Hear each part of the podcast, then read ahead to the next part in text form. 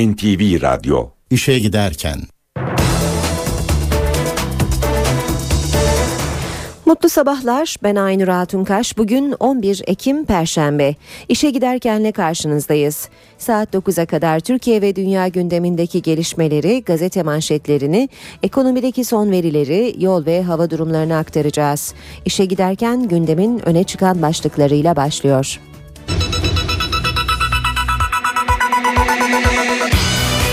Moskova Şam seferini yapan uçakta füze parçaları bulundu. Genelkurmay Başkanı sınırdan Suriye'ye mesaj gönderdi. Van'da prefabrik okula molotof kokteyli atıldı. Erzurum, Ardahan ve Erzincan'da kar yağışı başladı. Alex dün Başbakan Erdoğan'la görüştü. Erkekler voleybolda Süper Kupa'nın sahibi Fenerbahçe Grundig oldu. İşe giderken gazetelerin gündemi.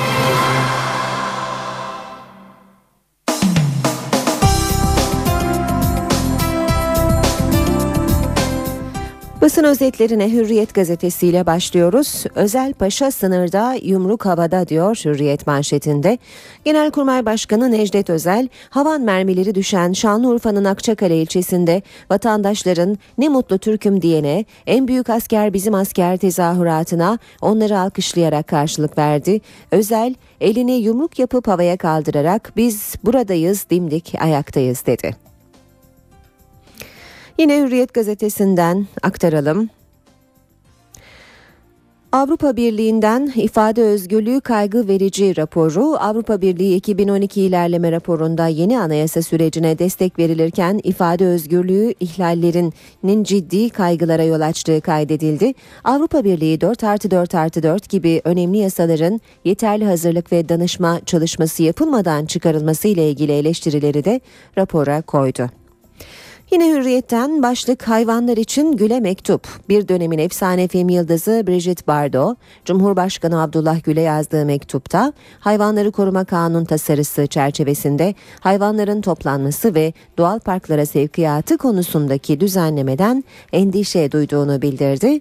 Bardot tasarıda bu doğal parkların nasıl işletileceği, köpeklerin nasıl besleneceği konularında bir açıklama olmadığını da sözlerine ekledi. Milliyet gazetesiyle devam edelim. Sürmanşet Amerika uyardı F-16'lar indirdi. Rusya'dan Şam'a giden Suriye yolcu uçağı Amerika Birleşik Devletleri'nden Ankara'ya gelen roket taşınıyor istihbaratıyla Esenboğa'ya indirilip didik didik arandı. Moskova'dan havalanan Suriye Hava Yolları'na ait A320 Airbus yolcu uçağı taşıdığı askeri kargo nedeniyle Türk F-16'ları tarafından Ankara'ya indirildi. İstihbaratın Ankara'ya Amerika tarafından kalkıştan önce verildiği öne sürüldü. 12 büyük koliden oluşan kargo yolcular indirildikten sonra didik didik arandı. Uçaktan silah, füze sistemi parçaları, askeri haberleşme cihazları ve sinyal bozucu cihazlar çıktı. Yine Milliyet'ten bir başlık Avrupa Birliği'nden üyelere çağrı Türkiye'ye engel olmayın. Avrupa Birliği Komiseri Füle müzakereleri tıkayan ülkeleri uyardı. Türkiye bizim için kilit ülkedir. Müzakerelerin hız kazanması bizim de çıkarımıza.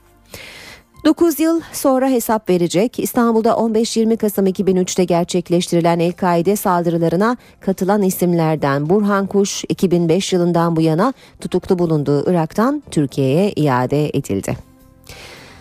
Sabah gazetesiyle devam edelim. Kandili İmralı tasfiye edecek diyor sabah manşette. Osman Öcalan'ın açıklaması abim Cemil Bayık Duran Kalkan ekibini tasfiye ederek silahlı mücadeleyi sonlandıracak. Vatan, Vatan gazetesine bakalım. Vatan'da manşet Şam uçağını indirdik. Moskova Şam seferini yapan Suriye yolcu uçağı askeri mühimmat taşıdığı istihbaratı üzerine F-16'lar eşliğinde Esenboğa'ya indirildi. Uçaktan çıkan füze parçaları ve 10 askeri haberleşme cihazına el kondu. Yine Vatan Gazetesi'nden aktaracağız Alex'e veda. Erdoğan Fenerbahçe'den olaylı şekilde ayrılan ve yarın Brezilya'ya gidecek olan Alex'i uğurladı. Brezilyalı Yıldız Dolmabahçe'deki Başbakanlık ofisine eşi Dayan'le birlikte geldi. Sıcak bir ortamda geçen görüşmede duygusal anlar yaşandı. Erdoğan seni tatil için tekrar Türkiye'de görmekten mutluluk duyacağım dediği Alex'e kol düğmesi eşi Dayan'e şal ve broş çocuklarına da oyuncak hediye etti. Radikal gazetesi var sırada. Radikal'de manşet tezkere talimatı. Hükümet yetki tezkeresine dayanarak Türk Silahlı Kuvvetleri'ni yüksek hazırlık düzeyine getirdi. Sınırdaki yoğunluk bu yüzden. Böylece Türk Silahlı Kuvvetleri'nin savaşa hazırlık durumu Haziran'dan bu yana bir basamak daha artmış oldu. Adana'da büyük yıkım, e, adada büyük yıkım Gökçeada'daki eski Bademli köyünde sit alanı olan bir bölgede bir anda e, otel inşaatı başladı. Köylü ne olup bittiğini anlayana kadar inşaatın kabası bitti deniyor bu özel haberde. Cumhuriyet gazetesiyle devam edeceğiz. Seçim operasyonu diyor manşet. Daraltılmış bölge sistemiyle fazladan 30 vekil hesabı yapan AKP yasa değişikliği çalışmasına hız verdi. Daraltılmış bölge sistemini 12 Haziran 2011 seçimlerinde alınan oylara uyarlayan iktidar partisi 326 olan milletvekili sayısının 360'lara kadar çıktığını hesapladı. CHP ve MHP'nin milletvekili sayısının ise düşeceği hesabı yapıldı. Titiz çalışmanın ardından AKP seçim sistemini değiştirmek için kolları sıvadı deniyor haberde.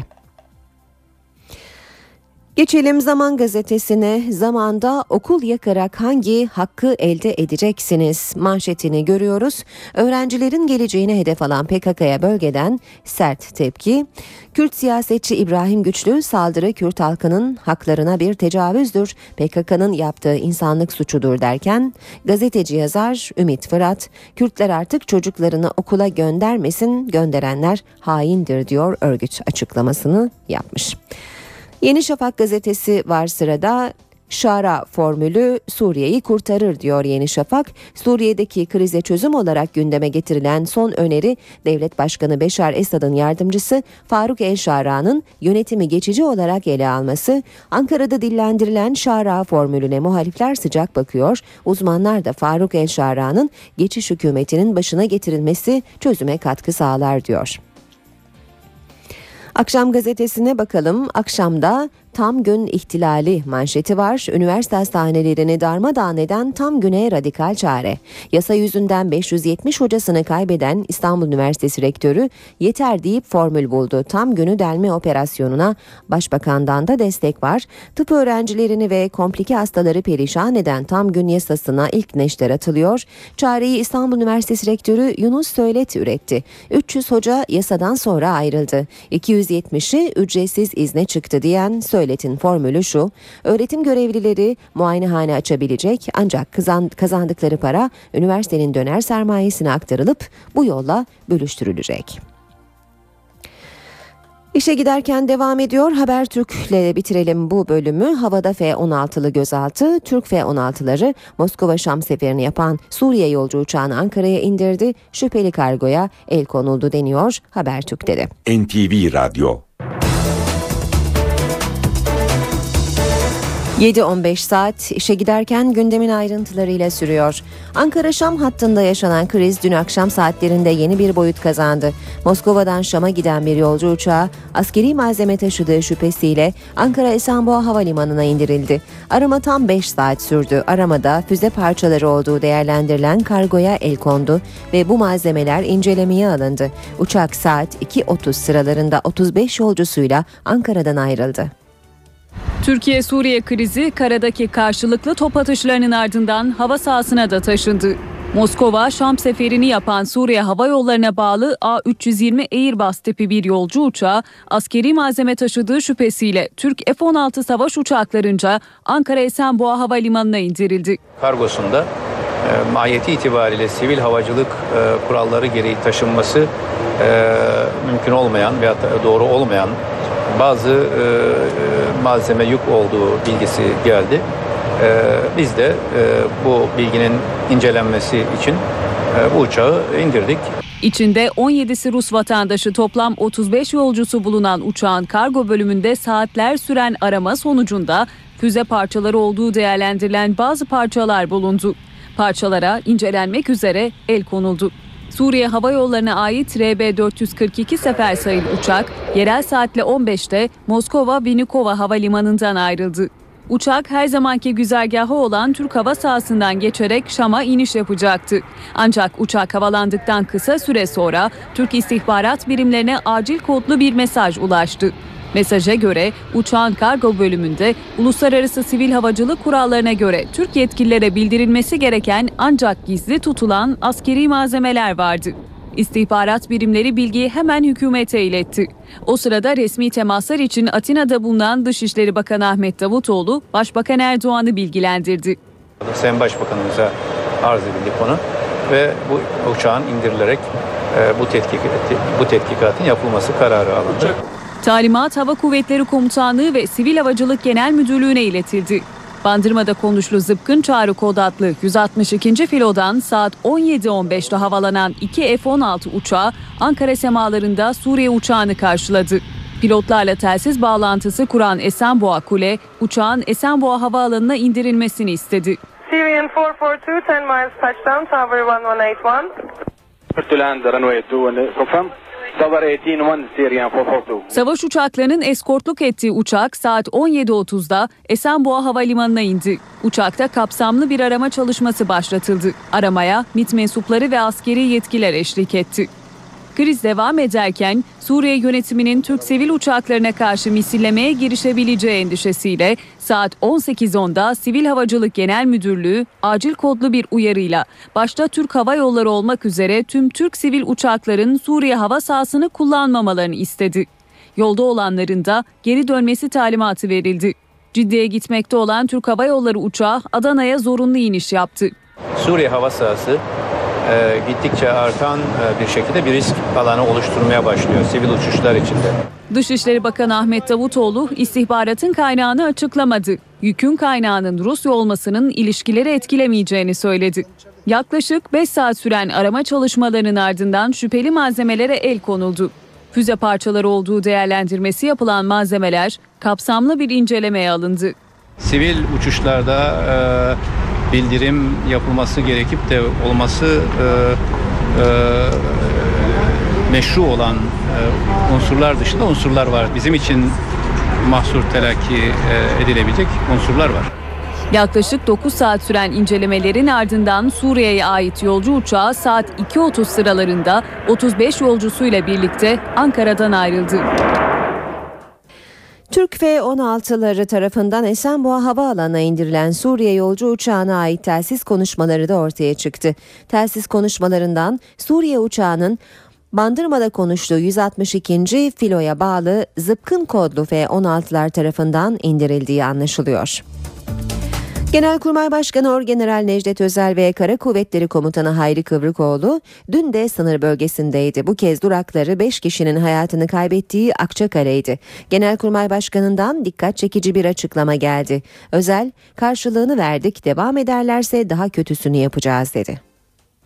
Görüyorsunuz hemen mukabelede bulunduk ve şahiyet de verdirdik. Allah razı olsun komutanım. Devam ederlerse daha kötüsünü yapacağız. Genelkurmay Başkanı Orgeneral Necdet Özel'in Suriye mesajı net. Mesajın verildiği yerde top mermisinin düşmesi sonucu 5 kişinin öldüğü Akçakale. Komutan buyurun buyurun. Genelkurmay Başkanı Orgeneral Necdet Özel ve Kara Kuvvetleri Komutanı Hayri Kıvırkoğlu, Akçakale'de ilk olarak Suriye tarafından atılan top mermisinin isabet ettiği evi dışarıdan inceledi. Geçtiğimiz hafta bir top mermisinin isabet ettiği ve 5 kişinin hayatını kaybettiği ev. Genelkurmay Başkanı buraya da bir ziyaret gerçekleştirdi. Özel daha sonra sınır hattında inceleme yaptı. Orgeneral Özel, vatandaşların yoğun ilgisiyle karşılaştı. Girmeyin beyler girmeyin genişler. Bizi gururlandırdınız. Girmeyin. Teşekkür ederiz. Vatanımız milletimiz sağ olsun. Devletimiz sağ olsun. En büyük asker bizim asker. Özel, ilçedeki durum hakkında da yetkililerden bilgi aldı. Boşaltılmasına ben de karşıyım. Niye boşaltılsın? Komutanlar daha sonra top mermisi atılması sonucu hayatını kaybeden 5 kişinin yakınlarını Bolatdağ köyündeki taziye çadırında ziyaret etti. Bir vatandaşımızın acısı hepimizin acısı. Orgeneral Necdet Özel, düşen top mermisinin infilak etmesiyle eşi ve üç çocuğunu kaybeden Ömer Timuçin'le sohbet etti. Ama görüyorsunuz hemen mukabelede bulunduk ve zayiat da verdirdik. Allah razı olsun komutanım. Devam ederlerse daha kötüsünü yapacağız. Akçakale'deki ziyaretlerini tamamlayan Genelkurmay Başkanı Orgeneral Necdet Özel ve beraberindeki komutanlar helikopterlerle bölgeden ayrılıyor. Genelkurmay Başkanı Necdet Özel'in dün Akçakale ziyareti sırasında verdiği devam ederlerse daha kötüsünü yapacağız mesajı tartışılıyor. NTV'nin edindiği bilgilere göre bundan sonrası için Suriye'ye karşı kötü durum senaryoları hazırlandı. Yani Suriye tarafından top mermisi atışlarının şiddeti ve sürekliliği artarsa Türkiye'nin vereceği yanıtın dozu da kademeli olarak artırılacak hatta gerekirse hava kuvvetleri de kullanılacak. Devam ederlerse daha kötüsünü yapacağız. Türkiye Suriye'ye karşı daha kötü ne yapabilir? Genelkurmay Başkanı Orgeneral Necdet Özel'in Akçakale ziyareti sırasında yaptığı bu açıklamadan sonra bu soru tartışılıyor. Edinilen bilgiye göre Türkiye bundan sonraki kötü durum senaryolarını hazırladı. Bunlar arasında Suriye tarafından gelecek top ve havan atışlarının süreklilik içinde ve giderek tırmanan bir şiddette devamı da bulunuyor. Tek adımlık seyrek atışlarla başlayıp can kaybına yol açan atışlara kadar geniş bir yelpazede yapılan tehdit sınıflandırmasında her duruma göre nasıl karşılık verileceği kararlaştırıldı. Suriye mevzilerinin öncelik topçu ateşinde olmak kaydıyla eğer gerekirse savaş uçaklarınca da bombalanması seçenekler arasında. Genelkurmay Başkanı Orgeneral Özel'in devam ederlerse daha kötüsünü yaparız sözüyle bu senaryolara atıfta bulunduğu belirtiliyor. Suriye sınırına Urfa, Mardin ve Antep'teki Tugaylardan yapılan takviye de saldırı değil tedbir amaçlı. Şu ana kadar sınır boyuna sadece yaklaşık 90 tanktan oluşan iki tank taburu gönderildiği ifade ediliyor. Hava kuvvetlerine de Suriye Silahlı Kuvvetlerine bağlı savaş uçakları ve helikopterlerin Türk sınırına 5 kilometre yaklaşmaları halinde havalanarak önleme yapmaları emri verildi.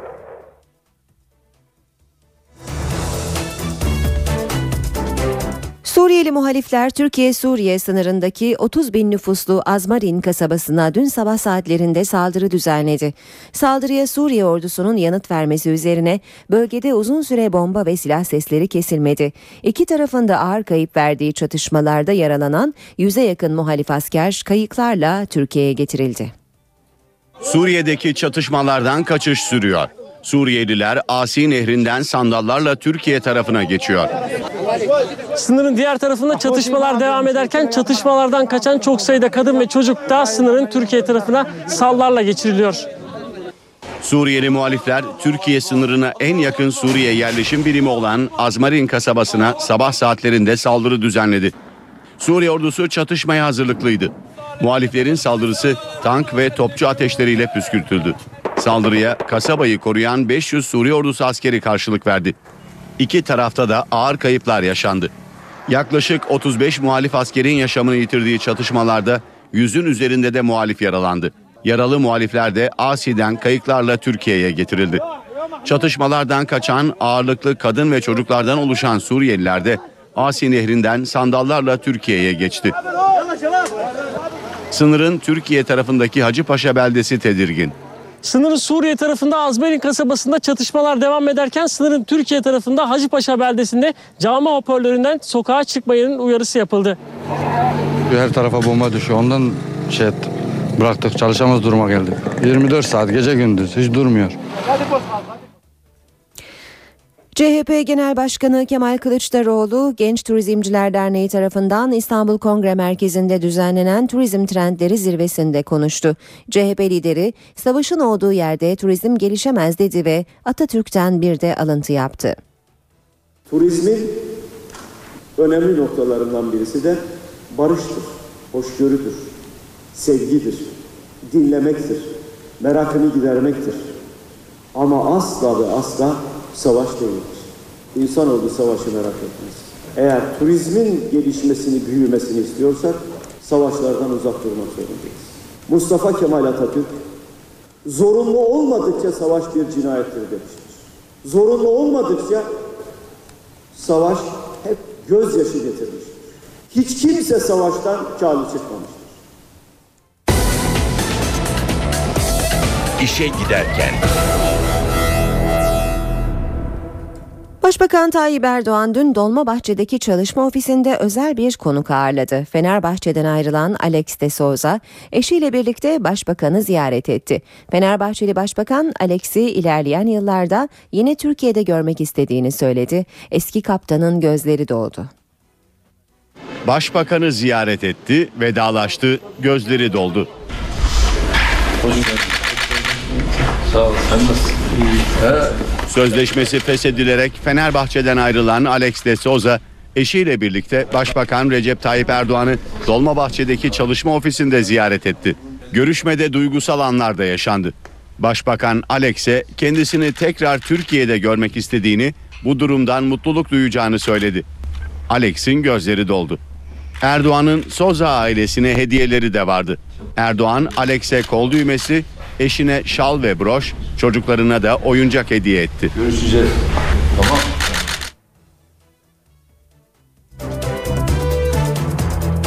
Erkekler voleybolda Spor Toto Süper Kupa Fenerbahçe Grundig'in. Sarı lacivertli takım final maçında ezeli rakibi Galatasaray'ı 3-0 yenerek kupayı üst üste ikinci kez müzesine götürdü. Fenerbahçe Grundig'le Galatasaray arasındaki Süper Kupa mücadelesi Ankara'da başkent salonunda oynandı.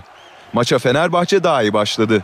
Sarı lacivertler ilk teknik molaya 8-6, ikinci molaya 16-13 önde girdi. Son bölümlerde de daha az hata yapan Fenerbahçe seti 25-18 aldı. İkinci set çekişmeli başladı. İlk teknik molaya 8-7 önde giren Fenerbahçe daha sonra farkı açtı.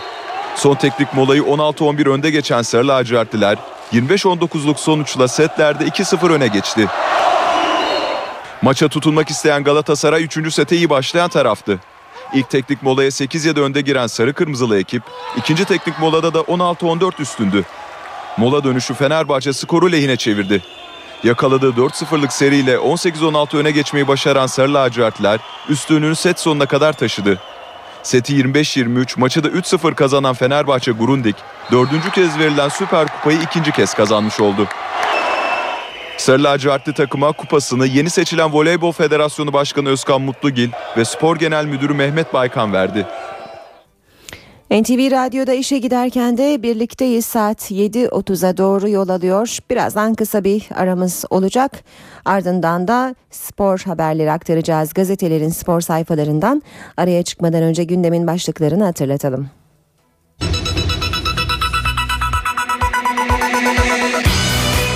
Moskova Şam seferini yapan uçakta füze parçaları bulundu. Genelkurmay Başkanı sınırdan Suriye'ye mesaj gönderdi. Van'da prefabrik okula molotof kokteyli atıldı. Erzurum, Ardahan ve Erzincan'da kar yağışı başladı. Alex dün Başbakan Erdoğan'la görüştü. Erkekler voleybolda Süper Kupa'nın sahibi Fenerbahçe Grundig oldu.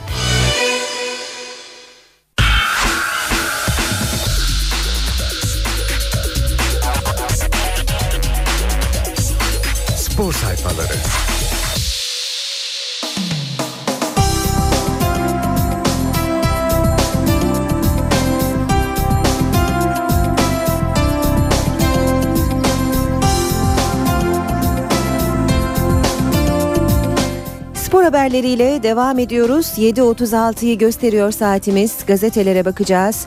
Habertürk'le başlayalım. Yine gel. Bu Onur Alex'in Türkiye'de ilk kez bir oyuncu başbakan tarafından uğurlandı. Duygusal vedalaşmada Erdoğan şöyle seslendi.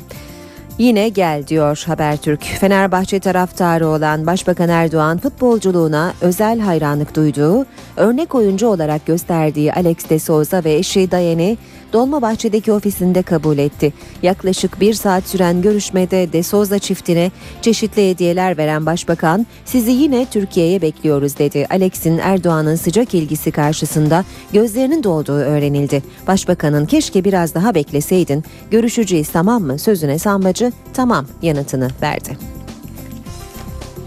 Eve hücum diyor yine Habertürk bir diğer başlıkta Alex çılgınlığında son nokta Sambacı'nın 4 yıldır oturduğu ev alıcı akınına uğradı. Onun anılarıyla birlikte yaşamak istiyorum diyen 19 kişi 3,5 milyon dolar değer biçilen villayı satın almak için yarışa girdi.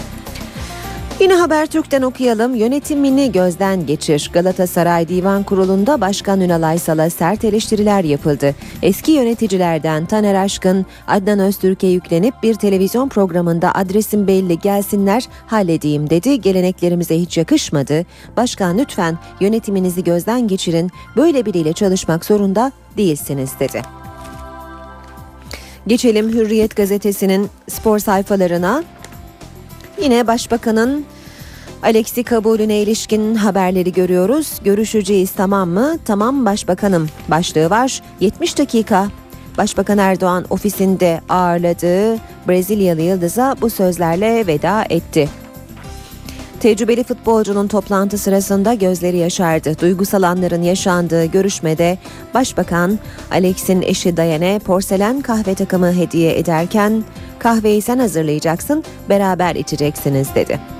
Coritiba ile anlaştı. Alex'in gideceği takımın belli olduğu iddiası dün gündeme oturdu. Brezilyalı futbolcunun Fenerbahçe'den ayrıldıktan sonra büyük ihtimal ülkesine döneceği konuşulurken kardeşi anlaştığı takımı açıkladı. Alex'in kardeşi Taksinia Globo TV'ye konuşurken şunları kaydetti. Alex geçen sezon Coritiba'ya gelmeye karar vermişti ancak kulübün durumunu gözlüyordu. Şimdi serbest bir oyuncu ve Coritiba ile 2 yıllık anlaşma yapmaya geliyor. Devam edelim yine hürriyetten aktarmaya.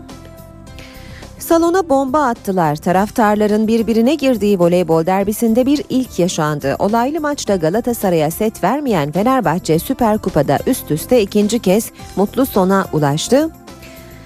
Sarı kırmızılı tribünlerden bir grup taraftar Fenerbahçeli seyircilerin olduğu bölüme doğru hareketlenince ortam gerildi. Bu esnada sahaya atılan ses bombası nedeniyle maça kısa bir süre ara verildi. Tam olaylar yatıştı derken sahanın içine inen ve Galatasaraylıların olduğu bölümün önüne geçen, önünden geçen Fenerbahçeli taraftar ortamı bir anda karıştırdı. Grubun salonun garaj kapısını kırarak içeri girdiği ve maçın oynandığı alana kadar geldiği öğrenildi. Suç bende mi? Galatasaray ve Fenerbahçe'den oyuncu alıyor eleştirilerine yanıt verdi A takım teknik direktörü Abdullah Avcı. Avcı Şener'i bombaladı. Trabzon'dan son yıllarda ayrılanlar diye de bir liste var. E, bu listede Selçuk İnan, Egemen Korkmaz, Ceyhun Gülselam, Umut Bulut, Engin Baytar, Mehmet Çakır, Eren Albayrak gibi isimler var. Milli takım hocası Abdullah Avcı, Mayıs ayında çağırdığım 10 değişik kulüp oyuncusunun 6'sı Fenerbahçe ve Galatasaray'a transfer oldu. Bu benim suçum değil dedi. Devam ediyoruz yine hürriyetten aktarmaya. Haritada yer kalmadı. Yılmaz Vural kariyerindeki 27. imzayı attı. Ünlü hocanın son durağı Sanika Boru Elazığ Spor oldu. Geride kalan 4 sezonda 4 takımla küme düşen Vural Elazığ'a gidip 22. kulübüyle anlaştı. Türkiye'nin 81 ilinden 20'sinde görev yaptı. Rekor 6,5 yılla Mil'de Vural'ın aksine Türkiye'de bir takımı en uzun süre çalıştıran isim Beşiktaş'ın eski hocası Gordon Milne oldu. Kuarejma defteri kapandı diyor Hürriyet gazetesi. Beşiktaş Başkanı Fikret Orman Portekizli konusunda noktayı koydu. Basketbol şubesini özel bir şirket haline getireceğiz. Orman Kuarejma önce 3 milyona indi ama yine 3 milyon 750 bin euroya çıktı. Kalacaksa fedakarlık yapacak bizim için defteri kapanmıştır dedi. NTV Spor'da Güntekin Onay ve Rıdvan Dilmen'in sunduğu %100 futbol programında yaptığı açıklamalar Fikret Orman'ın Demirören için onun 8 yılda vermediği mesaiyi ben 5 ayda yapmışımdır. İcraata dökülmeyen şeyleri hemen çözemem ifadelerini kullandı. Ve geçelim Milliyet gazetesine. Milliyet'in de spor sayfalarını çevirmeye başlıyoruz. Güle güle kaptan Başbakan Erdoğan dün Dolmabahçe'de Alex'i kabul etti ve ülkesine cuma günkü hareketinden önce hediyeler verdi. Yobo'ya milli şok başlığını görüyoruz. Fenerbahçe'de sakatlığı bulunan Yobo'nun sol dizinde ödem, ön çapraz bağlarında da gerilme olduğu bildirildi. Kulüpten yapılan açıklamada Süper Lig'deki Beşiktaş derbisinin ikinci yarısında oyundan alınan futbolcunun sol dizinde ödem, buna bağlı ağrı ve hareket kısıtlılığı, ön çapraz bağlarında da derilme, gerilme bulunduğu ifade edildi. Sakatlığı nedeniyle Nijerya milli takımının kadrosundan çıkarılan Yobo'nun tedavisinin sürdüğü kaydedildi. Yine milliyetten aktaralım. Parayı boşa harcamadık. Galatasaray Başkanı Ünal Aysal, Divan Kurulu'nda borçlarla ilgili eleştirilere yanıt verdi. Son 12 yılda ilk kez borçlar inişe geçti, masraflar artmış olabilir ama bunun karşılığında başarı gelmiştir. Aylık 16 milyon dolar harcama var, bunu akşama biraz düşünün dedi. Herkesi yeneriz. A milli takım teknik direktörü Romanya'nın takım savunmasını ön plana çıkaran disiplinli bir ekip olduğuna dikkat çekti. Zor bir maç bizi bekliyor ancak her rakibi yenebilecek güçteyiz. 24 oyuncudan 20'sinin takımında sürekli oynaması en büyük avantajımız dedi. NTV Radyo'da işe giderken de birlikteyiz. Spor haberleri aktardık.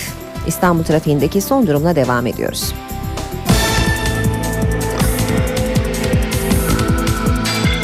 İşe giderken. Boğaziçi Köprüsü'nde Anadolu Avrupa geçişinde yoğunluk Libadiye katılımından itibaren başlıyor. Köprü üzerinden sonra akıcı bir trafik var. Ters yönde ise Mecidiyeköy'den başlayan bir yoğunluk ve söz konusu köprü çıkışına kadar da bir süre devam ediyor. Fatih Sultan Mehmet Köprüsü'nde Ataşehir'den başlayan ve e, köprü üzerine kadar devam eden bir yoğunluk görüyoruz. Avrupa yakasına geçişte ters yönde ise sadece Etiler katılımından köprü girişine kadar bir yoğunluk söz konusu. E5 karayolunda Şirin Evler, Merter, İncirli Merter arasında yoğun bir trafik var. Cevizli Bağ kadar uzanan e, bir yoğunluk olduğunu söyleyebiliriz. Tam otoyolunda ise Mahmut Bey, Tekstil Kent arasında çift yönlü bir yoğunluk olduğunu görüyoruz. Karayolları Mahallesi ve e, Kemerburgaz ayrımına kadar da trafik yer yer yoğun seyrediyor. E, o 3 karayolunda 100 yıl köprüsü atış alanı hal arasında yine çift yönlü bir yoğunluk var ve yanı sıra da Bayrampaşa hal arasında da trafik yoğun ilerliyor. Bir kaza e, haberi verelim. D100 karayolunda e, Pendik Kartal yönünde maddi hasarlı bir trafik kazası var. Bir şerit trafiğe kapalı ve e, kazaya müdahale edilmek üzere bölgeye ekip gönderildi. E, Gül Suyu Köprüsü e, üzerinde Gül Suyu Köprüsü'ne yaklaşırken Maltepe'den itibaren çift yönlü olarak bir e, yoğunluk olduğunu yine söyleyebiliriz. Görüntü şart mı? Soğuk savaş döneminin bittiğini sanata olan saldırılar şehirlerin merkezlerinde hemen sağ tarafında hissedilirse düzeltilebilir. NTV Radyo.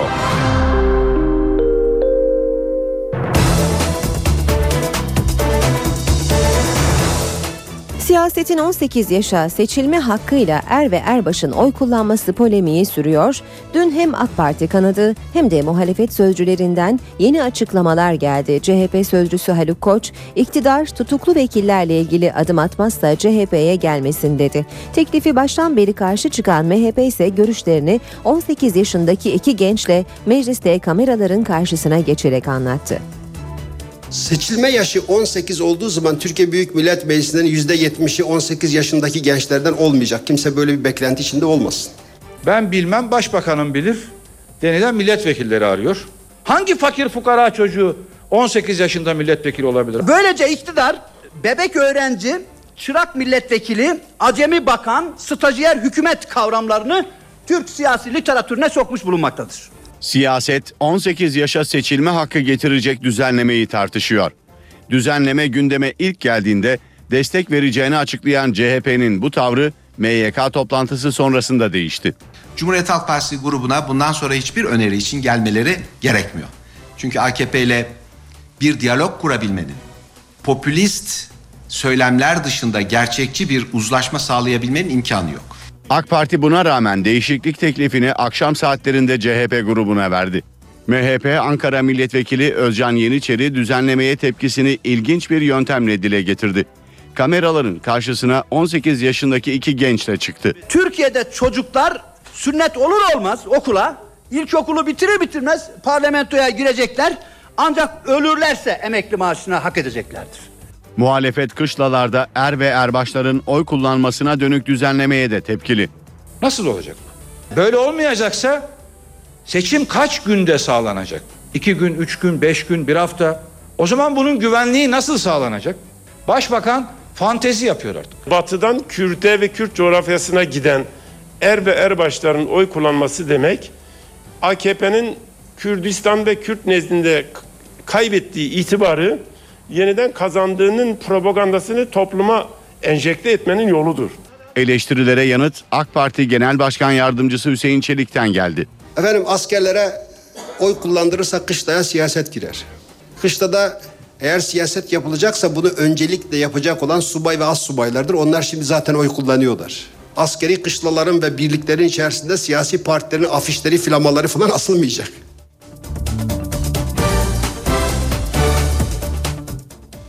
Peki seçilme yaşı Avrupa ülkelerinde kaç? Bu konuda bir standart bulunmuyor. Ancak 27 ülkenin 19'unda milletvekili ve belediyeler için seçilme yaşı 18 olarak belirlenmiş durumda. Avrupa Birliği ülkelerinde seçilme yaşı konusunda farklı uygulamalar bulunuyor. Ancak 27 üye ülkenin birçoğu genel ve yerel seçimlerde 18 yaşını dolduranların aday olmasına olanak tanıyor. Seçilme yaşının en yüksek olduğu ülkeler Yunanistan, Güney Kıbrıs ve İtalya. Bu ülkelerde seçilme yaşı 25. Bu ülkeleri 23 yaşla Fransa izliyor.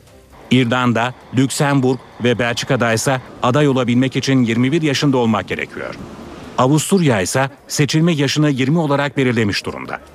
Avrupa Birliği'nin diğer 19 üyesinde ise seçim kanunu 18 yaşındaki herkesin genel ve yerel seçimlerde aday olabilmesine olanak veriyor. İşe giderken.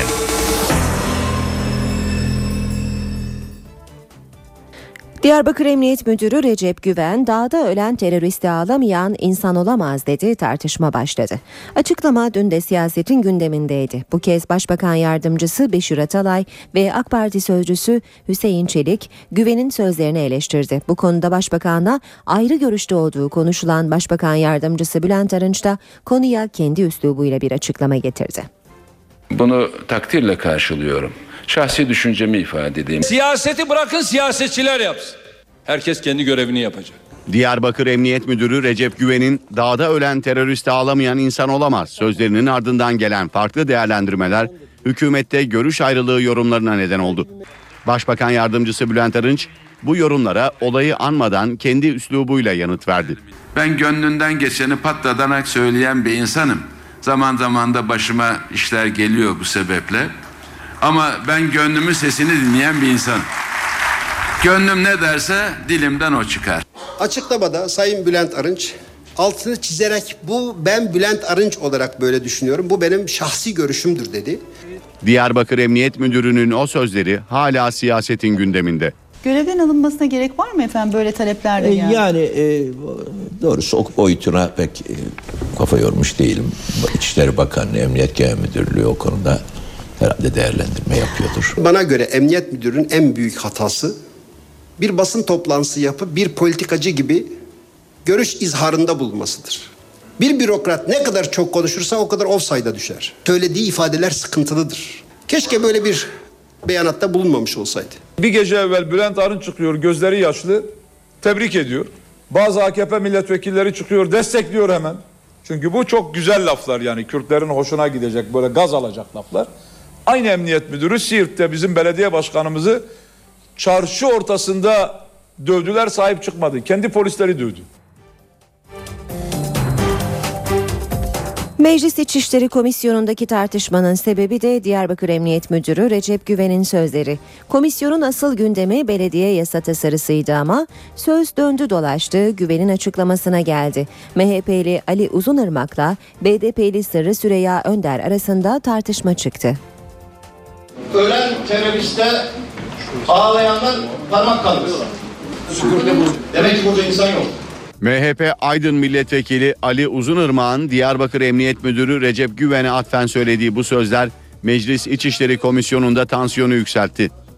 Uzunırmak'a tepki BDP İstanbul Milletvekili Sırrı Süreyya Önder'den geldi. Çünkü bu anlayış siz Atatürk'ün Çanakkale'de hayatını kaybeden Anzak annelerine yazdığı mektuptan dolayı bu anlayış Atatürk'ü divana harbe verirdi. Atatürk askerdir, Şimdi- Anzaklar da askerdir. Şerefsiz asker değildir. Bir yanlış varsa burada ondan terörist diye bahsedilmesidir. Atatürk e, askerdir, karşıda bir savaşan ordu vardır. Ülkesine isyan etmiş terörist yoktur. Ve askerin kuralları içerisinde, savaşın kuralları içerisinde oradaki Anzak annelerine o mektubu yazmıştır.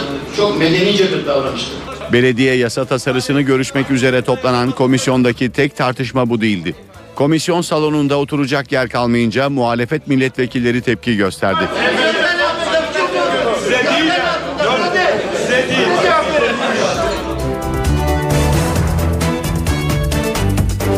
PKK yandaşları saldırı için okula girdi. Kahraman öğretmen engel olmak için canını dişine taktı. Diyarbakır Şehitlik Lisesi'ne düzenlenen o saldırının kamera kayıtları ortaya çıktığında tepkiler daha da arttı. İşte dünkü açıklamaların bir bölümü. PKK yandaşı maskeli grup Diyarbakır'daki Şehitlik Lisesi'ne baskın yapıyor. Okuldaki güvenlik kameraları kayıtta. Ellerinde el yapımı patlayıcı ve molotof kokteylleri var. Okuldaki öğretmenler saldırganlara engel olmaya çalışıyor. Müdür baş yardımcısı Şükrü Kikizade gruptan bir kişiyi yakalıyor ve gencin elindeki patlayıcıları alıyor. Saldırganlar panikle kaçıyor. Diyarbakır'da iki öğretmenle bir öğrencinin yaralandığı saldırının izleri silindi, eğitime de devam edildi. Yüzleri maskeli saldırganlardan ikisinin ise kimliği belirlendi. Zanlıların evinde el yapımı bombalar, molotoflar ve silahlar bulundu. Milli Eğitim Bakanı saldırıyı kınadı. Çok açık bir savaşta bile hastaneler, okullar ve camiler saldırıya uğramazlar. Terörün okulu hedef alması çok açık bir şekilde hiçbir beşeri değere sahip olmadığını, ahlaki herhangi bir unsur taşımadığını da bize gösteriyor. Saldırıya BDP'den de tepki geldi. İşte devletin bekası adına birileri köy yakıyordu. Bugün de birilerinin yine işte okul yakması, okul basması, eğitim ve öğrenimi engellemesi aynı şekilde yanlıştır ve terör eylemleridir. Okullara yönelik eylemleri Diyarbakır basını da eleştirdi. Eğitim kurumlarıyla ilgili yapılan saldırı kabul edilemez bir saldırıdır. Geleceği kuracak olan insanlara e, yapılan bu saldırı önü alınamaz. E, bir takım sonuçlara da neden olabilir. NTV Radyo Herkese yeniden günaydın. Ben Aynur Altunkaş. İşe giderken de birlikteyiz. Sırada hava durumu var. NTV Meteoroloji Eliminden merhaba. Batıda yağışlar ara verse de serin ve yağışlı hava yurt genelindeki etkisini sürdürüyor. Gece ve sabah saatleri oldukça serin. Cuma günden itibaren Ege'den başlayarak sıcaklıkların birkaç derece yükselmesini bekliyoruz. Bugün için batı bölgelerde hava açık. Sıcaklıklar 23 ile 24 derece arasında değişirken iç kesimlerde yer yer sağanak yağış geçişleri görülecek. Ama özellikle Doğu Akdeniz'de sağanakların çok daha kuvvetli olmasını bekliyoruz. Doğu Karadeniz'de de aralıklarla yağış etkili olacak. Bugün Ege ve Trakya'da yağış yok. Marmara'nın doğusu ve batı Akdeniz'de hafif, Karadeniz, İç Anadolu ve özellikle Doğu Akdeniz'de kuvvetli sağanaklar görülecek. Sağanakların Doğu Akdeniz'de Alanya, Anamur, Mersin, Adana, Kahramanmaraş, Karadeniz'de ise Sinop, Samsun, Ordu arasında çok daha kuvvetli olmasını bekliyoruz. Yarın Akdeniz'de yağış etkisini kaybederken Doğu Karadeniz'de özellikle Giresun, Trabzon, Rize, Artvin arasında çok daha kuvvetlenecek. Bölgelerin bugünkü durumuna baktığımız zaman Trakya'da yağış yok. Hava genellikle parçalı bulutlu olacak. Edirne ve civarında parçalı bulutlu bir hava görülürken Çanakkale parçalı bulutlu, Bursa'da parçalı bulutlu bir hava var. Gün içinde Bursa, Sakarya, İstanbul arasında kısa süreli yağışlar bekliyoruz. Ege'de sıcaklıklarda 1-2 derecelik yükseliş var. İzmir parçalı bulutlu, Mola'da parçalı bulutlu bir hava görülürken Denizli, Afyon, Karahisar arasında kısa süreli sağanaklar olacak. Isparta, Antalya arasında çok bulutlu bir hava görülürken Mersin, Adana arasındaki sağanakların giderek etkisini arttırmasını bekliyoruz. Ankara, Eskişehir, Konya, Niğde, Kayseri, Sivas boyunca İç Anadolu bölgesinde yerel sağanaklar görülecek. Karadeniz bölgesinde, Batı Karadeniz'de yağışlar çok kuvvetli. Çok kısa süreli sağanaklar var Zonguldak, Bolu arasında. Samsun, Trabzon arasında yağışlar daha kuvvetli olacak. Artvin'de de yer yer kuvvetli sağanaklar görülecek. Malatya, Erzurum, Kars, Manakkari boyunca da doğuda yağış bekliyoruz. Sıcaklıklarda birkaç derece azaldı. Gaziantep Adıyaman arasında gök gürültülü sağanaklar görülürken Diyarbakır'da hava çok bulutlu olacak. Şanlıurfa, Mardin'de ise hava genellikle parçalı bulutlu. İstanbul bugün daha bulutlu. Anadolu yakasından yağmur görülebilir. Sıcaklık gündüz 23, gece ise 16 derece olacak. Ankara'da sağanaklar kuvvetlenecek ve sıcaklık gündüz 18, gece ise 10 dereceye kadar inecek. İzmir'de hava açık ama serin. Sıcaklık gündüz 23, gece ise 17 derece olacak. Hafta sonu havanın açmasıyla sıcaklıkların yükselmesini bekliyoruz. NTV Radyo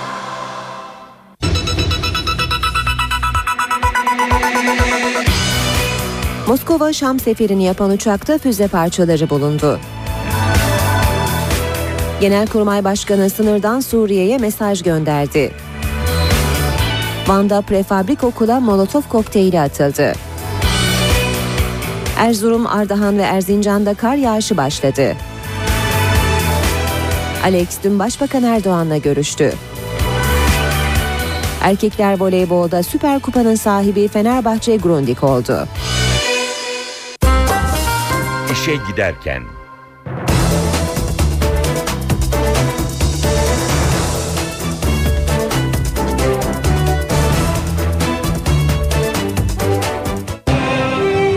İşe giderken gazetelerin gündemi.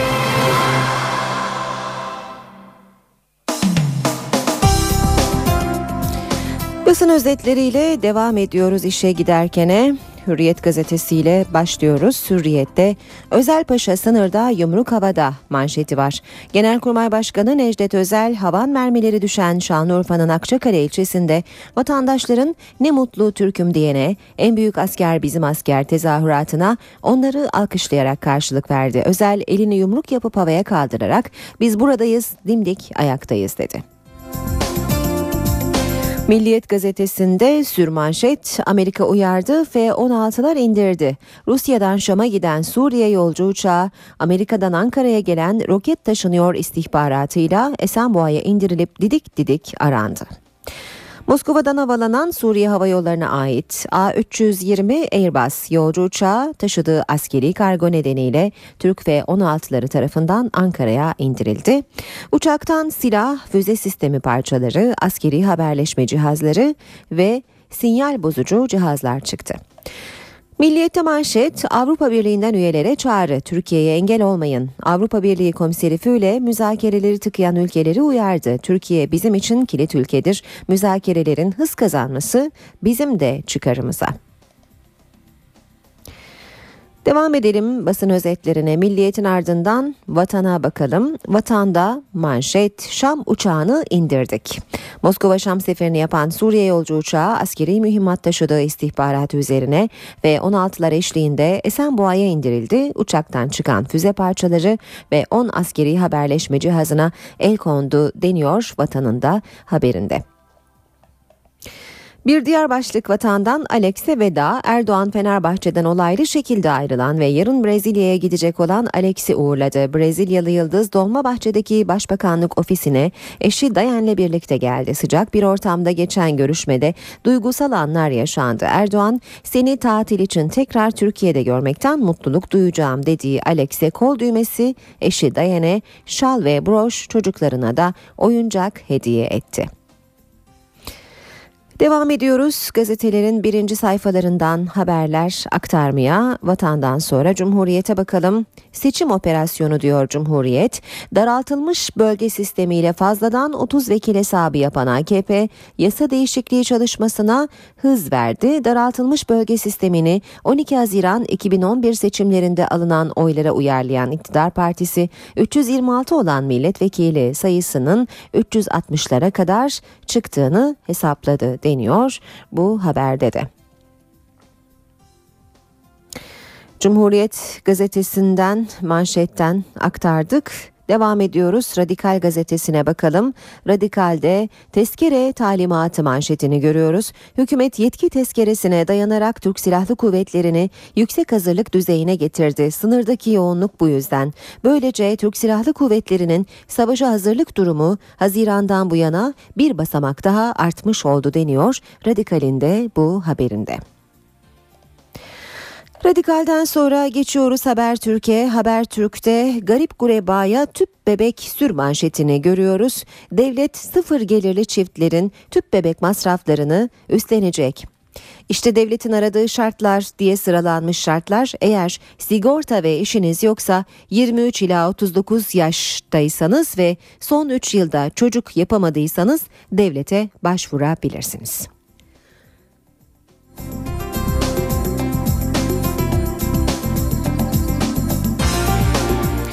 Devam ediyoruz basın özetlerine. Zaman gazetesine bakalım. Okul yakarak hangi hakkı elde edeceksiniz? Manşetini görüyoruz. Öğrencilerin geleceğini hedef alan PKK'ya bölgeden sert tepki.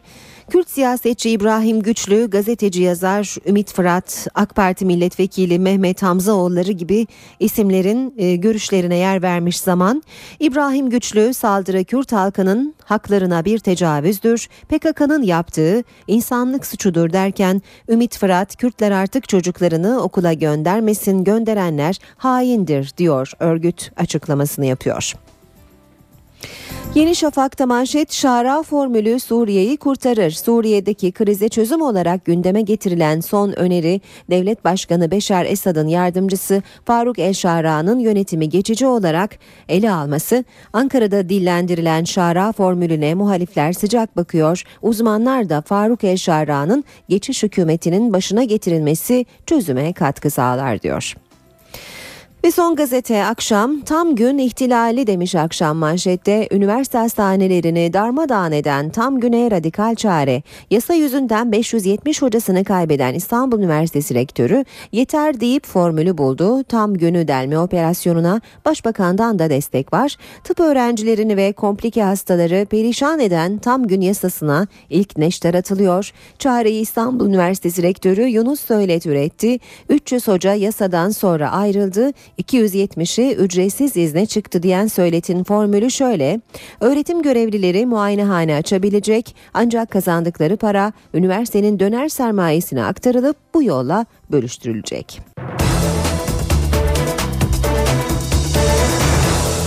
Gündeme yakından bakmaya devam ediyoruz. Ankara-Şam hattında yaşanan kriz dün akşam saatlerinde yeni bir boyut kazandı. Moskova'dan Şam'a giden bir yolcu uçağı askeri malzeme taşıdığı şüphesiyle Ankara Esenboğa Havalimanı'na indirildi. Arama tam 5 saat sürdü. Aramada füze parçaları olduğu değerlendirilen kargoya el konuldu ve bu malzemeler incelemeye alındı. Uçak saat 2.30 sıralarında 35 yolcusuyla Ankara'dan ayrıldı.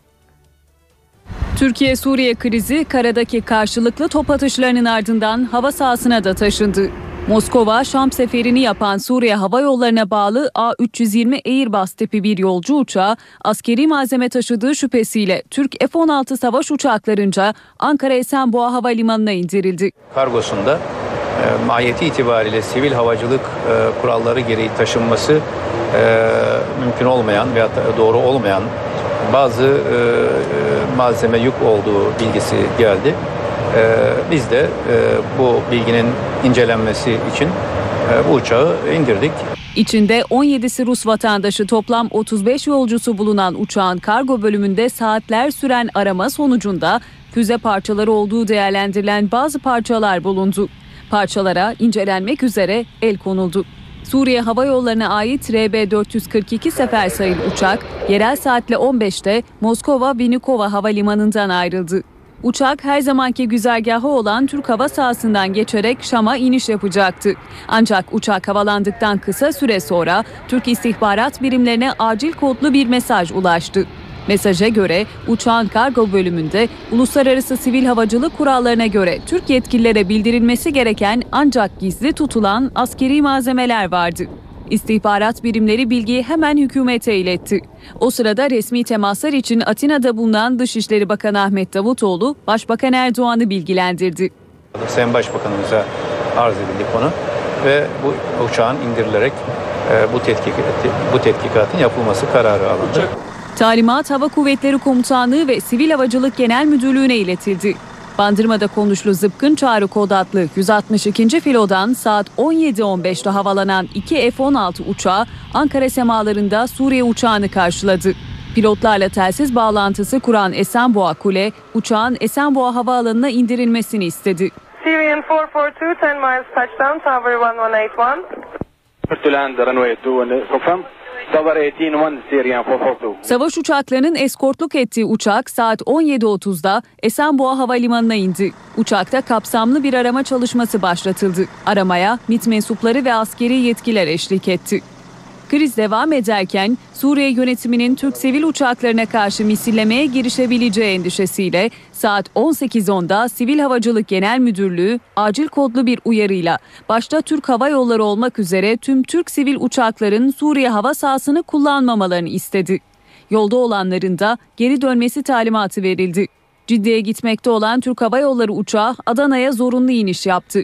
Suriye hava sahası e, gittikçe artan e, bir şekilde bir risk alanı oluşturmaya başlıyor sivil uçuşlar içinde. Dışişleri Bakanı Ahmet Davutoğlu istihbaratın kaynağını açıklamadı. Yükün kaynağının Rusya olmasının ilişkileri etkilemeyeceğini söyledi. Yaklaşık 5 saat süren arama çalışmalarının ardından şüpheli malzemelere el konuldu. Füze parçaları olduğu değerlendirmesi yapılan malzemeler kapsamlı bir incelemeye alındı. Sivil uçuşlarda e, bildirim yapılması gerekip de olması e, e, meşru olan e, unsurlar dışında unsurlar var. Bizim için mahsur telakki e, edilebilecek unsurlar var. Yaklaşık 9 saat süren incelemelerin ardından Suriye'ye ait yolcu uçağı saat 2.30 sıralarında 35 yolcusuyla birlikte Ankara'dan ayrıldı. Genelkurmay Başkanı Necdet Özel'in dün Akçakale ziyareti sırasında verdiği devam ederlerse daha kötüsünü yapacağız mesajı tartışılıyor. NTV'nin edindiği bilgilere göre bundan sonrası için Suriye'ye karşı kötü durum senaryoları hazırlandı. Yani Suriye tarafından top mermisi atışlarının şiddeti ve sürekliliği artarsa Türkiye'nin vereceği yanıtın dozu da kademeli olarak artırılacak. Hatta gerekirse hava kuvvetleri de kullanılacak.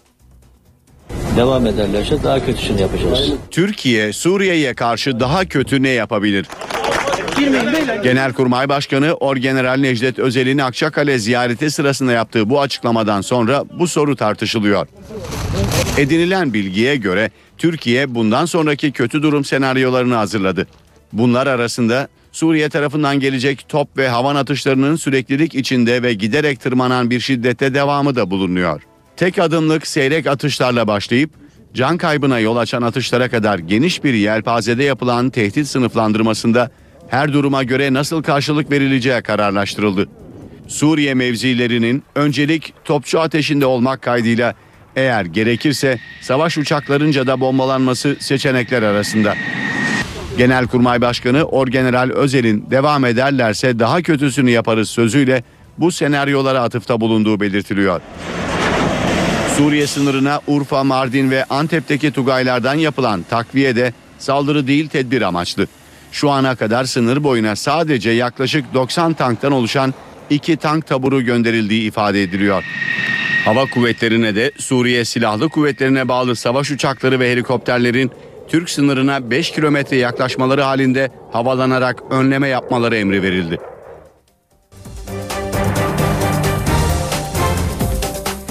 Siyasetin 18 yaşa seçilme hakkıyla er ve erbaşın oy kullanması polemiği sürüyor. Dün hem AK Parti kanadı hem de muhalefet sözcülerinden yeni açıklamalar geldi.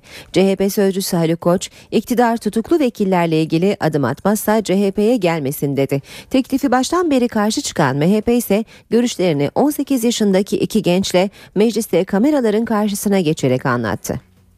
Seçilme yaşı 18 olduğu zaman Türkiye Büyük Millet Meclisi'nin %70'i 18 yaşındaki gençlerden olmayacak. Kimse böyle bir beklenti içinde olmasın. Ben bilmem başbakanım bilir denilen milletvekilleri arıyor. Hangi fakir fukara çocuğu 18 yaşında milletvekili olabilir? Böylece iktidar bebek öğrenci, çırak milletvekili, acemi bakan, stajyer hükümet kavramlarını Türk siyasi literatürüne sokmuş bulunmaktadır. Siyaset 18 yaşa seçilme hakkı getirecek düzenlemeyi tartışıyor. Düzenleme gündeme ilk geldiğinde destek vereceğini açıklayan CHP'nin bu tavrı MYK toplantısı sonrasında değişti.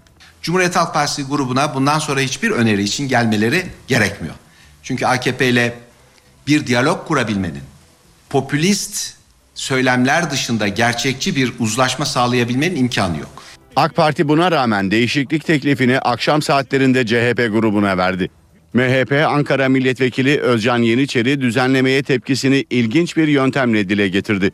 Kameraların karşısına 18 yaşındaki iki gençle çıktı. Türkiye'de çocuklar sünnet olur olmaz okula ilkokulu bitirir bitirmez parlamentoya girecekler ancak ölürlerse emekli maaşını hak edeceklerdir. Muhalefet kışlalarda er ve erbaşların oy kullanmasına dönük düzenlemeye de tepkili.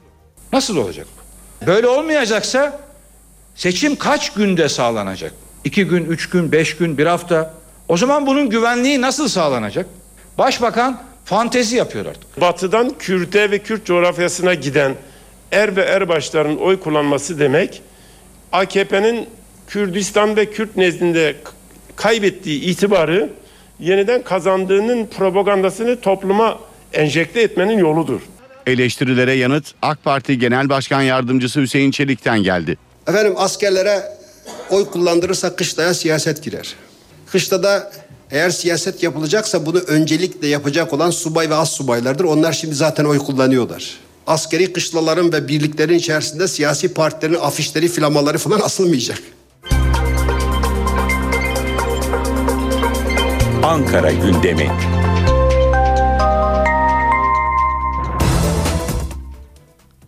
Ankara'nın gündemiyle devam ediyoruz. Ayrıntılar NTV muhabiri Ercan Gürses'te.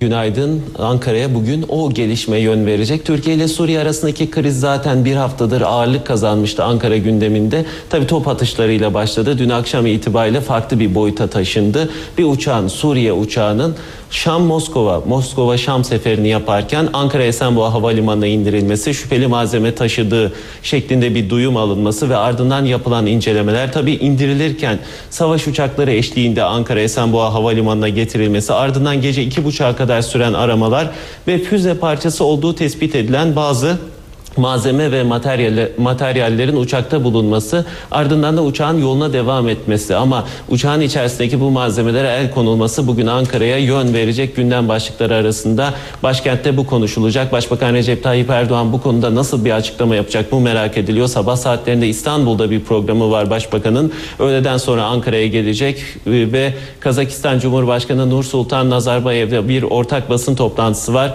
Başbakan Recep Tayyip Erdoğan'ın bu platformda bu gelişmeleri değerlendirebileceği tahmin ediliyor. Yine Ankara'da bu konunun değerlendirilebileceği önemli bir zirve olacak. Cumhurbaşkanı Abdullah Gül Başbakan Erdoğan'la haftalık olağan görüşmesini Çankaya Köşkü'nde yapacak ve Suriye ile yaşanan krizin değerlendirilmesi e, kuvvetle muhtemel.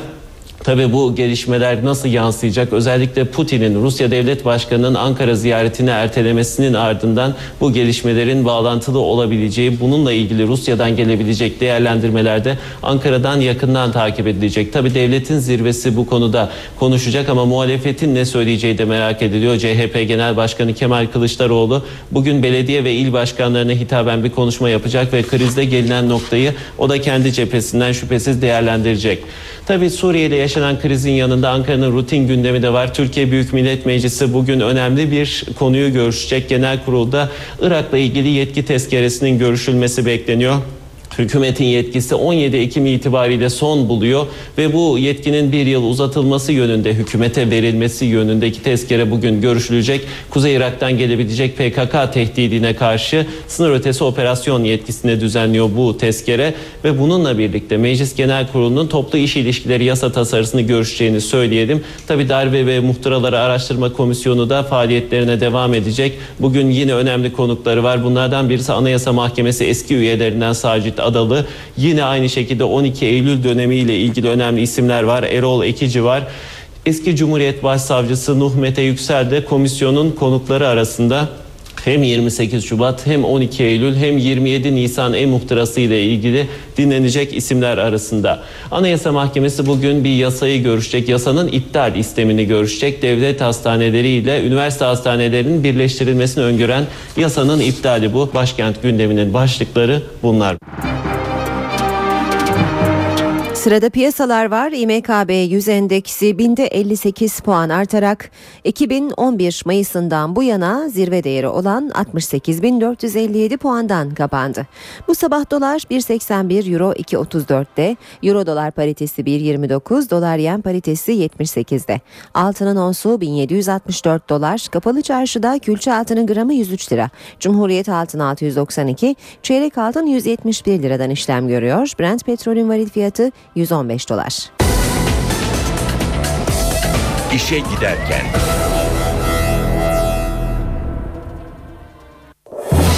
Günün en önemli olayları. Haberin tüm yönleri. Kırıcı bir üslubumuz yok. Bir şey istedik sadece. Perde arkası. Sorumlular ortaya çıkarılacak ve gereken yapılacaktır. Anında radyonuzda. NTV Radyo İstanbul. NTV Radyo İzmir. NTV Radyo Ankara. NTV Radyo Irak. NTV Radyo Kahire. NTV Radyo. Habere ulaşmanın en kolay yolu. Saat 8.30 ben Aynur Altunkaş NTV Radyo'da birlikteyiz. Birazdan İstanbul trafiğine bakacağız ama önce gündemin başlıklarını hatırlatalım.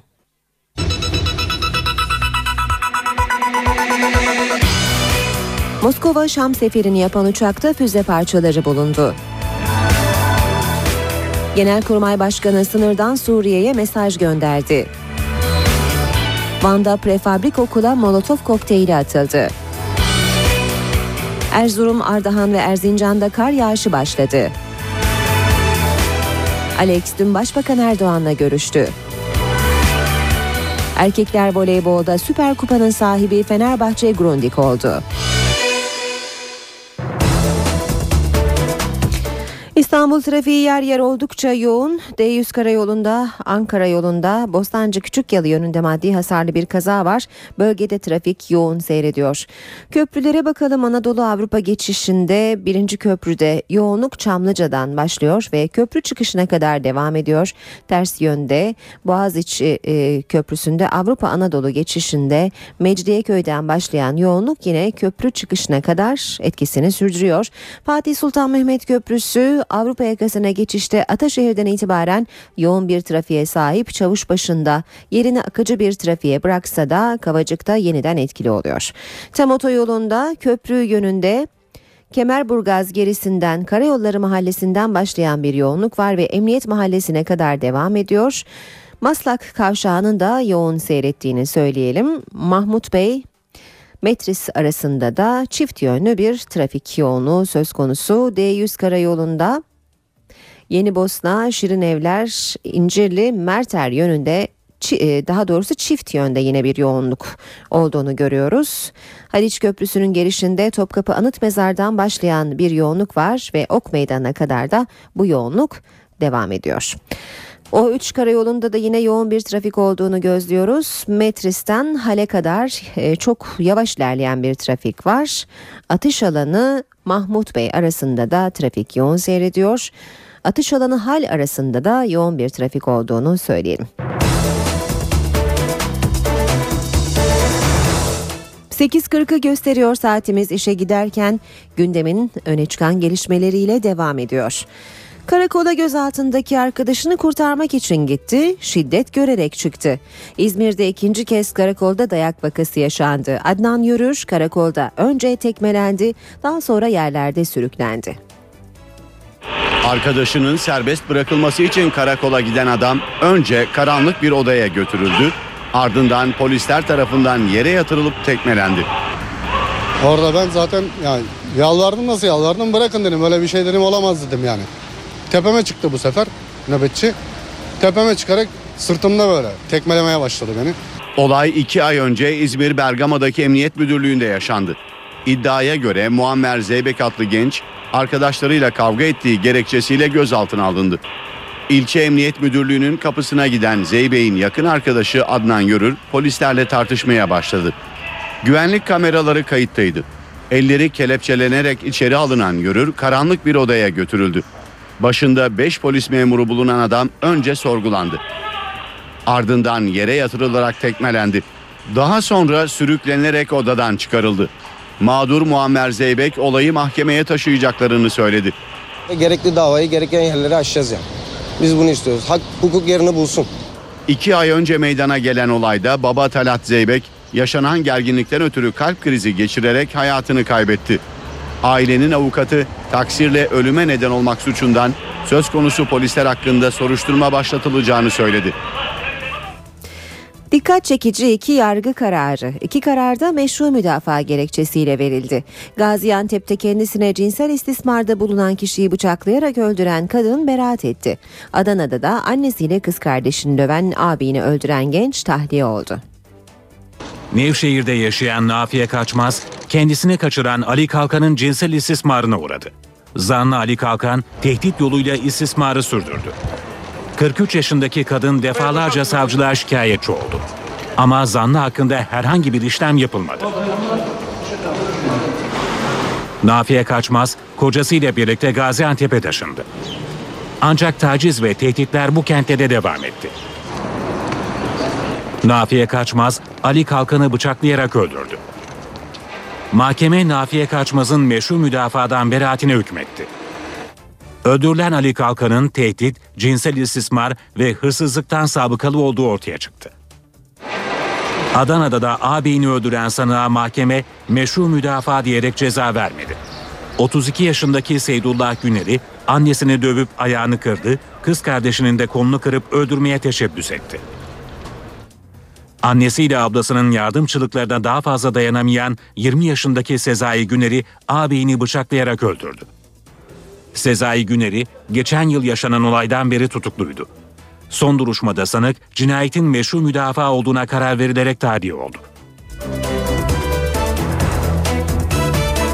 Kış soğuğu kapıda. Erzurum, Ardahan ve Erzincan'da kar yağışı başladı. Palandöken Dağı'nın yüksek kesimleri beyaza büründü. Gaziantep'te meydana gelen hortum nedeniyle de çadırlar uçtu. 40 günlük bir bebekle iki çocuk yaralandı. Pek çok bölgede sağanak yağmur su baskınlarına yol açtı. Mevsimin ilk karı Erzurum, Erzincan ve Ardahan'a düştü. Akşam saatlerinde başlayan kar yağışı nedeniyle Erzurum'daki Palandöken Dağı'nın yüksek kesimleri beyaza büründü. Gaziantep'in Şahinbey ilçesinde ise fırtına sonrası oluşan hortum tarım işçilerinin barındığı çadırları yerinden söktü. Hortuma kapılan 40 günlük bir bebekle iki çocuk hafif şekilde yaralandı. Adana'da da sağanak yağmur nedeniyle bazı evlerin bodrum katını su bastı. Yaklaşık 20 dakika süren yağmurda Alparslan Türkeş Bulvarı'nın sonunda bulunan demir köprünün altı da su doldu. Köprü altından geçmeye çalışan pek çok araç arızalandı. Bursa'da da manzara farklı değildi. İnegöl ilçesinde etkili olan yağış nedeniyle Sinan Bey mahallesi su altında kaldı. Bodrum katında yaşayan aileler gece boyunca selden zarar gören evlerini temizlemeye çalıştı. Trabzon'da ise iki gündür etkili olan şiddetli yağışın izleri silinmeye çalışılıyor. Beşikdüzü ilçesinde selden zarar gören ev ve iş yerleri onarılmaya başlandı. İşe giderkenin bugün de sonuna geldik ama önce gündemin öne çıkan haber başlıklarını hatırlatalım. Akçakale krizinden bugüne gündemden hiç düşmeyen Suriyeli gerilim dün akşam yaşanan bir olayla başka bir boyut kazandı. Moskova Şam seferini yapan bir yolcu uçağında füze parçaları bulundu. Esenboğa Havalimanı'na indirilen uçaktaki askeri malzemeye el kondu. Suriye Hava Yolu'na ait uçak yaklaşık 5 saat süren aramanın ardından yolcularıyla beraber tekrar yola çıktı. Yine Suriye başlıklı bir gelişmeyi hatırlatalım. Dün Akçakale'yi ziyaret eden Genelkurmay Başkanı Orgeneral Necdet Özel'in açıklamaları bugün de gündemde sınırda Suriye'ye uyarı nitelikli açıklama yapan Özel karşılığını verdik. Devam ederlerse daha kötüsünü yapacağız demişti. Bugün Türkiye'nin bir sonraki adımının ne olabileceği tartışılıyor. İşe giderkenden bugünlükte bu kadar. Saat başında gelişmelerle yine karşınızda olacağız. Ben Aynur Altunkaş. Hoşçakalın. NTV Radyo